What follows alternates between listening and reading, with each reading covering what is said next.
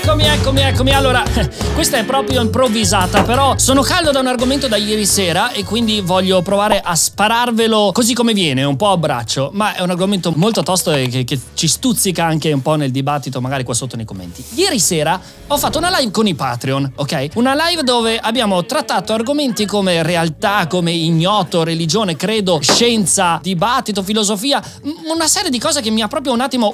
Uh! Wow! Abbiamo una risposta a qualcosa, ci siamo tutti portati a casa un...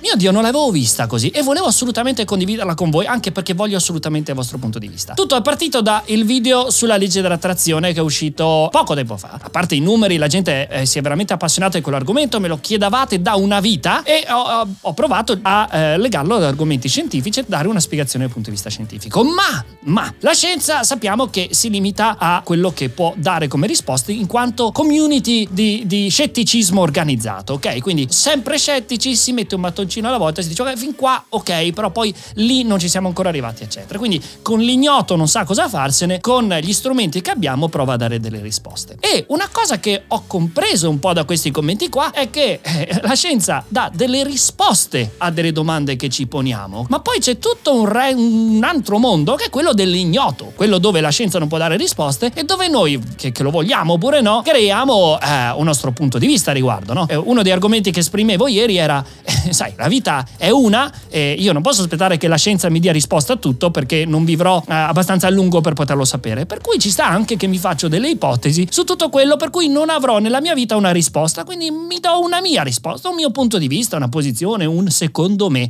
È così, ok? Quindi è vero che da un punto di vista la scienza dà risposte alle domande. C'è tutta un'altra branchia che abbiamo un po' perso per strada negli ultimi anni, che è, è quella della filosofia invece, no? Cioè il il porre domande, porre le giuste domande per tentare di avanzare ipotesi. Ok, noi che ce ne facciamo dell'ignoto? Perché ad oggi purtroppo la nostra cultura ci ha portato tantissimo a prendere una posizione, quindi polarizzarsi. Se non ti polarizzi, se non hai una posizione, non sei nessuno sui social, sei un fantasma. Punto. Quindi come mi posiziono? Mi posiziono dicendo la mia. Ma siamo all'interno di una cultura dove la fonte è importantissima, per cui se tu dici io penso che No, no, no, no, no, no, non ci siamo. Tu dove pensi che? Cosa hai visto? Cosa hai letto? Qual è la tua fonte? Allora, tendenzialmente andiamo a dire, eh, studi scientifici dicono, eh, la scienza, la comunità scientifica, ho letto un articolo, quel giornale, mia nonna, ognuno usa le sue parole per tentare di dare un po' di peso a una cosa che di peso dovrebbe averne già di per sé, cioè io penso che Ok, quel, io penso che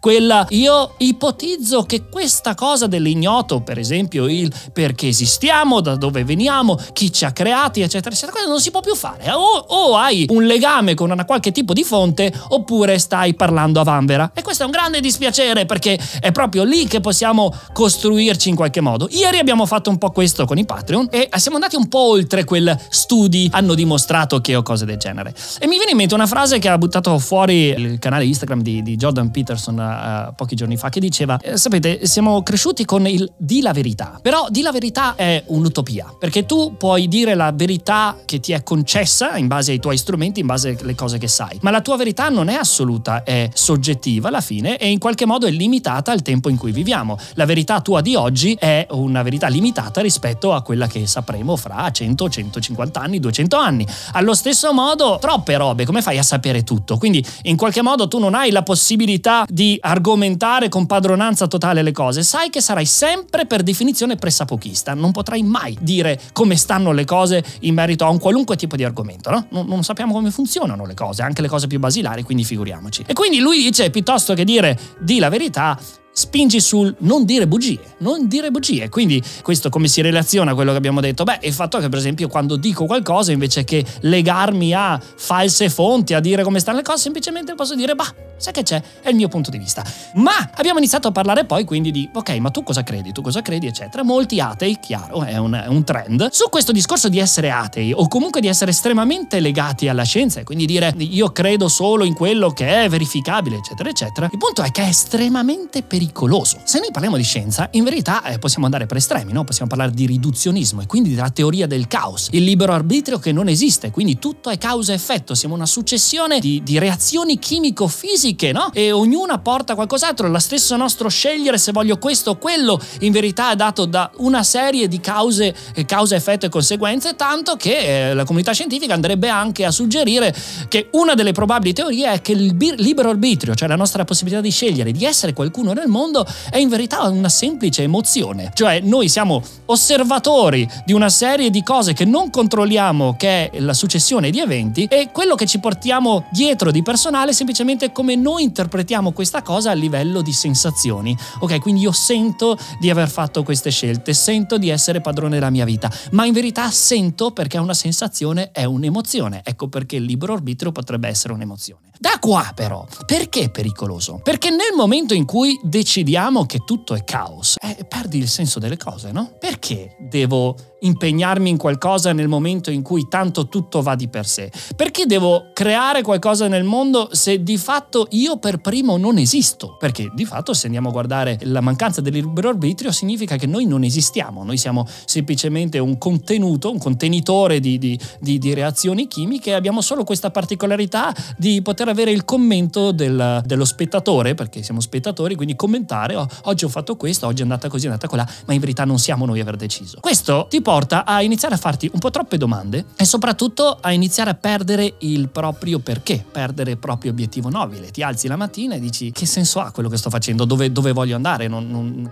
non, non c'è nessuna relazione tra le mie azioni e in verità quello che deve accadere già di per sé. Oltre ad un altro problema che io ho sofferto in questi ultimi giorni, infatti ne parlavo ieri, del fatto che quando inizi a porti troppe domande devi essere consapevole anche del fatto che può far male. Cioè, se io voglio riempire il mio cerchio di conoscenza e quindi mi faccio una domanda perché voglio colorare quella parte lì, è tutto bello se non fosse che quando io mi do una risposta a quella domanda, beh, quello che succede è che mi si aprono altre 10 domande. Quindi, in verità, invece che riempire e colorare pian piano il, di, il cerchio di conoscenza e di consapevolezza che ho, finisce che il, il mio puntino, quello che ho riempito già, diventa sempre più piccolo. Cioè, questa è la realtà oggettiva delle cose, è questo cerchio, questo non cambia, ok? È l'oggettività, il, il mondo è fatto così. Ma io mi rendo conto che invece che saperne un tot, ne so sempre meno. Diventa un cerchio sempre più piccolo e questa cosa qua ti butta via. Perché dici, ma, eh, ma in sostanza più mi pongo domande, più mi do risposte, più aumento la mia consapevolezza, più mi rendo conto di essere lontano dalla realtà oggettiva. E quindi più sento che tutto è inutile perché cioè, posso tentare quanto voglio, ma alla fine mi renderò sempre solo più conto di fare passi indietro invece che passi in avanti. Questa è un po' la sensazione che si ha, no?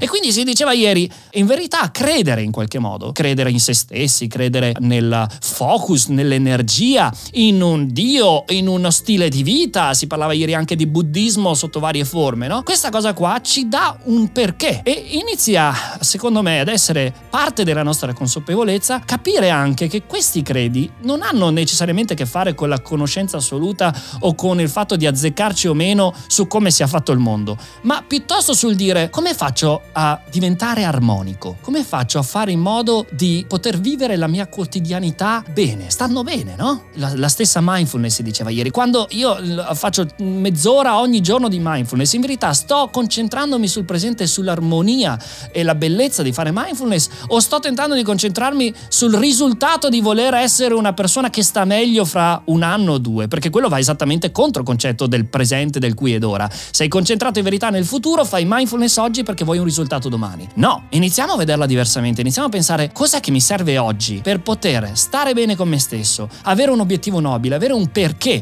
perché sono sulla terra e che cosa voglio fare. Quindi di conseguenza alimentare anche la mia ricerca del capire che cosa sono, qual è il mio modo di esprimermi nel mondo, dov'è la mia chiamata, no? Perché sono qua? Per, per cosa sono fatto io, no? E sempre più mi rendo conto che la risposta è nella quotidianità, sempre più la risposta è nel presente. Forse la ricerca corretta eh, da fare è quella verso l'armonia del quotidiano, no? Poi il resto tendenzialmente viene da sé. Fatemi sapere che ne pensate. Credete in qualcosa? Non solo religioni, credete in qualcosa in generale, credete in voi stessi, credete nella successione di eventi, credete nella legge dell'attrazione, fatemi sapere. Per chi vuole saperne di più di queste live, ovviamente, e ha tanti altri contenuti dietro le quinte, c'è sempre il Patreon. Io ragazzi vi saluto dopo questi sfogo di cui non riuscirò neanche a fare i cut da quando sono partito. Va bene, ciao!